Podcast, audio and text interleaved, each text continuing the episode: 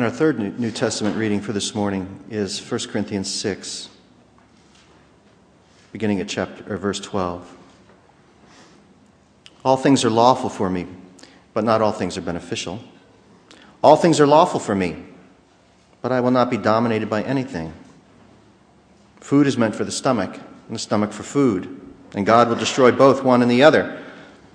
The body is meant not for fornication, but for the Lord, and the Lord for the body. And God raised the Lord, and will also raise us by his power. Do you not know that your bodies are members of Christ? Should I therefore take the members of Christ and make them members of a prostitute? Never. Do you not know that whoever is united to a prostitute becomes one body with her? For it is said, the two shall be one flesh. But anyone united to the Lord becomes one spirit with him. Shun fornication. Every sin that a person commits is outside the body, but the fornicator sins against the body itself. Or do you not know that your body is a temple of the Holy Spirit within you, which you have from God, and that you are not your own? For you were bought with a price. Therefore, glorify God in your body. Okay, so let's admit from the start that 1 Corinthians 6 is not your typical stewardship text. The commentators I consulted talk about sexual purity, sexual morality, uh, that weird dualism that the Corinthians were so prone to, where they understood the body to be temporary and inherently corrupt, and the spirit and the soul to be eternal and inherently good. Uh, the misuse of Christian freedom and the misapplication of Paul's teaching on that freedom, and not a single word about stewardship. So, the worship planners uh, gave me the opportunity to select a different set of scripture readings for today, texts more appropriate to what we usually think of when we think about a sermon on stewardship. But I read through the lectionary readings for this morning and asked that we stick with them, and it was this reading from 1 Corinthians 6 that convinced me. I'll tell you what it is that caught my attention and convinced me that there was a stewardship sermon in these verses. And it was those two short lines near the end You are not your own for you were bought with a price. You are not your own, for you were bought with a price. Now, some of the Corinthians apparently understood themselves to be free from the law, free from the rules of conduct, if the keeping of those rules was somehow intended to bring about or enhance their salvation. And they probably learned that from Paul. But their application left, well, a lot to be desired. Here's how they saw it. Since they were free from the law, there was nothing to keep them from picking up where they had left off before becoming followers of Jesus. Nothing to prevent them from putting back on the nasty old clothes that they had worn before their baptisms. Nothing to bar them from taking another walk on the wild side. Nothing to stop beating around the bush. Um, nothing to keep them from heading on back there to those pagan temples and the prostitutes that gathered there. Now, when challenged about this by the other members of their faith community, they recited their Pauline mantra all things are lawful for me. Besides, it's just my body, a lump of clay. Soon enough, it'll turn to dust. But my soul remains untouched by the corruption of sexual license. And who needs a license anyway? Um, all things are lawful for me. And back to the pagan temple they went. And so Paul calls them to account. Yes, you are free in Christ, and all things are lawful for you, but not everything is good for you. And not everything is good to have lording itself over you. Your bodies belong to Christ, see? They are members of his body. And so when you go trotting off to the pagan temple and lie down with a prostitute, you take Christ with you. Is that really what you want? Doesn't the scripture say that when you have sex with someone, you become one flesh? But aren't you already one flesh with Christ? And don't be fooled by some half baked Greek philosophy. God does care about bodies. God cared enough to raise the body of Jesus, and God will raise yours. So don't kid yourselves into thinking that what you do to your bodies doesn't count or is somehow a minor sin. Your body is the temple of the Holy Spirit, and your temple ought to be as far from that pagan temple as you could possibly get it. You are not your own, for you were bought with a price. Therefore, glorify God with your body. You are not your own. You were bought with a price, and so act like it. Behave in ways which bring glory to God. You are free, but not free at all. Free from rules and laws and rituals that are designed to make you good enough to deserve your salvation, but bound up entirely by the one who saved you and set you free. You are not your own, so don't act like you are. It seems to me that those two lines, you are not your own, and you've been bought with a price, serve as a foundation for any conversation about stewardship. We are not, or because, like our text from 1 Samuel, they make clear that we do not belong to ourselves. We are not self sufficient. We are not a law unto ourselves. We belong to God. And so when God calls us in the middle of the night, we respond by saying, Speak, Lord, for your servant is listening. And when we're tempted to return to our former ways, we hear Paul's words reminding us that we are not our own. And even though we're free in many ways, we are not free to diminish or discount or damage the very body Christ died to redeem. Nor are we free to behave in ways which harm the bodies of others. And finally, we are not free to behave in ways which damage the body of Christ. This is theology at its most basic. God is the creator, the redeemer, the sustainer, the ultimate steward, if you will. And God cares for the creation. God cares for us. Not a hair on our heads goes uncounted. Not a sparrow drops from the sky unnoticed. Not a cry of a slave held captive in Egypt goes unheard. God the steward cares for the creation. God the steward cares for us. Not a sheep goes wandering that is not found. Not a coin goes missing that does not cause the whole house to be turned upside down. God the steward tends to the creation. God the steward tends to us. And God does these things because God is also the steward of our redemption. And so God acts in ways which will bring that redemption to pass. And God freely uses us, those under God's care, to make that redemption happen. And so a little boy is called from his bed at night, or a little girl is visited by an angel. A grumpy old Pharisee is knocked for a loop on the road to Damascus. And you and I were called from our own places of captivity, redeemed, bought with a price, set free to serve the purposes of our rescuer. And so I think we get what Paul is so passionately arguing in his letter to the Corinthians. We do know ourselves as belonging to another, to God through Christ, to the Spirit who lives within us, and to the body of Christ, sisters and brothers all, from one end of history to the other, from one end of the planet to the other. We are not our own. We were bought with a price. And so we glorify God in our bodies. Now, here I shall commit what Walter Brueggemann calls an overt act of interpretation. Because it seems to me that what is true for our bodies is true for everything else, too. Whose body is it, anyway? It's not ours, it belongs to Christ the one who paid so high a price to redeem us. And whose church is it?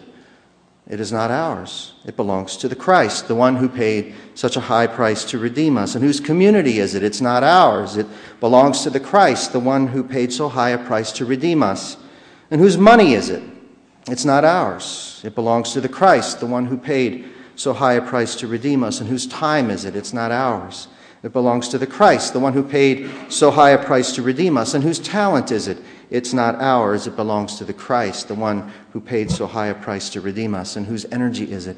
It is not ours, it belongs to the Christ, the one who paid so high a price to redeem us. And so on and on and on. Having surrendered our bodies to the Christ who redeemed us, is there anything else that we can honestly say does not belong to Christ? Our relationships, our security, our future? No. And so it makes sense to me to understand 1 Corinthians 6 as a stewardship text, however odd it may seem at first reading.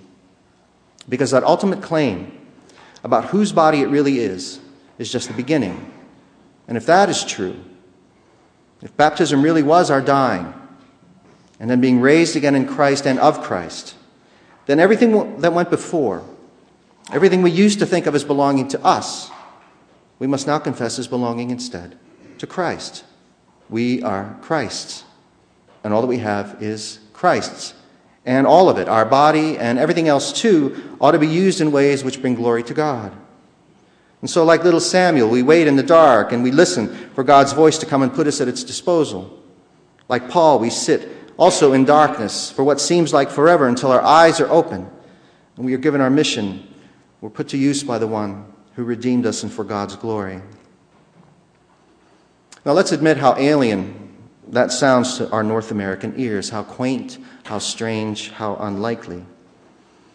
Having been steeped in the ideology of personal property and personal rights and individual freedoms and get what you can while you can get it, we find this idea of becoming subservient to anything uncomfortable, if not downright repellent. No one ought to lord it over anyone else. We fought to make that way of being a reality. Or maybe it's not that so much. Maybe it's more the way this kind of servant language has been abused in the past, how it's been used to, to keep Afri- African Americans in slavery and, and women in their place. Maybe it's that misuse and abuse of the language of being owned by somebody else, of being subservient to someone else, being bound to someone else. Maybe that's what makes it so hard for us to hear. And I understand why we might want to turn away from this language, why we might want to resist it. The older I get, though, the more I think um, that Bob Dylan was right when he said that you're going to have to serve somebody, or that Walter Brueggemann was right when he claimed that if we don't obey God, we're going to wind up obeying Pharaoh, because in the end, we all wind up obeying somebody. So, as hard as it may be to get our heads and hearts around it, if we have to choose, and we Mennonites do like to choose, then I'm going to go with Paul and Samuel and Mary and confess myself as belonging to the one who redeemed me, and so seek to live in ways which glorify God. Which brings us back to stewardship. If all I am and all I have belongs to Christ, and if all I am and all I have is intended by Christ to be used for the good of the body and to Christ's glory, then that ought to shape how I live and how I give. If my body belongs to Christ, then I will use it in ways which glorify God. Now, what exactly does that mean? Well, in the Corinthians case, it meant staying away from fornication and other forms of sexual immorality. It meant not treating your sisters and brothers poorly at the community potluck, hoarding the best for yourselves and other wealthy folks, and then leaving the poor and the weak with the leftovers. It meant not sitting in the place that you might have deserved when your body belonged to you, and instead reserving that place of honor for somebody else. It meant forgiving, loving, sharing, guiding, correcting, and nurturing the hope and faith of everyone, and especially those most in need. It meant being as good a steward of your body and its potential for good as God is in stewardship of our salvation.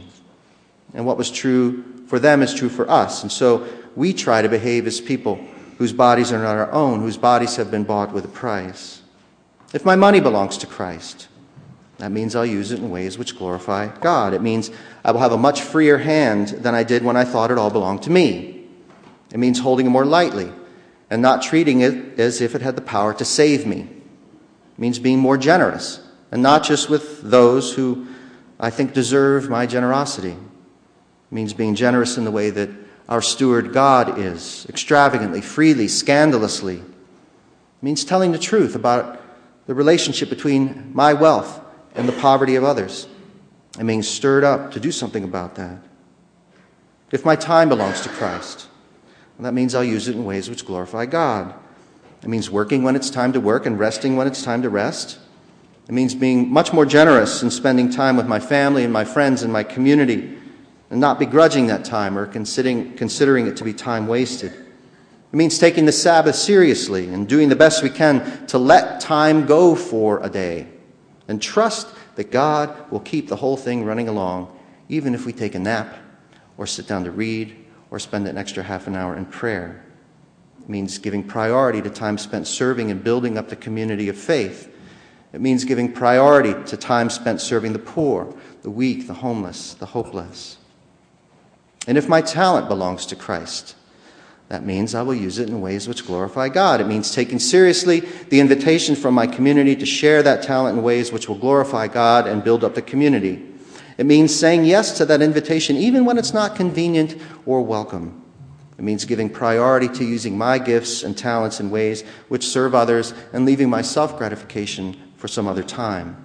It means taking my place among the gifted members, trusting that the Spirit has given me something the whole body needs and has done the same for everyone else here. And the same is true of my material possessions, my community, my energy, my dreams, my hopes. If all of those things too belong to Christ, I will use them in ways which glorify God. Does it seem to you like there's a conspiracy today to distract you while I'm trying to talk? Somebody's got it sharing their gift with the drum uh, with the congregation. God bless them. I'm grateful for that. Anyways, what I was saying. Um, if everything does belong to Christ, um, then all those things should be used in ways which glorify God. And none of this comes naturally. Um, none of it's easy, at least not all the time. There are times when it is an absolute joy to give ourselves freely as belonging to Christ. And there are times when we simply grit our teeth and wish that our owner would use somebody else for a change. There may be times when we feel that we've nothing to give, nothing to offer, and that whatever it is that Christ owns in us uh, no longer amounts to much. And there may be other times when we simply do need to let someone else take up our part for a season. My hope is that we understand ourselves, uh, when we understand ourselves and everything else, including the church, as belonging to Christ, that we can rest a bit easier, knowing that the end is firmly in the hands of the steward who is God. And I hope, too, that we can rest a bit easier, even as we offer ourselves wholly to the glory of God, as we look around us and remember that, well, that we're member of Christ's body and that there are lots of other members, too each one owned by the one who redeemed them, and each one called to the same life of glorifying God in every way. We are not alone. When we begin to forget whose we are, and we will, God will bring us a Paul or a Chloe to come and call us back to our right minds. When we are tempted to think of our stuff or our time or our gifts as belonging to us and for our benefit alone, God will bring us a Hannah or a Samuel to remind us that it all belongs to God. We're not in this alone. Even our stewardship belongs to God. So, sisters and brothers, whose body is it anyway? Whose money? Whose time? Whose talent? Whose energy? Whose community? Whose world? You know the answer by now. You knew it all along. Your body, your money, your time, your talent, your energy, your community, your church, your world is not your own. You and they were bought with a price. Therefore, be good and faithful stewards and glorify God in everything you do. May God make it so. Amen.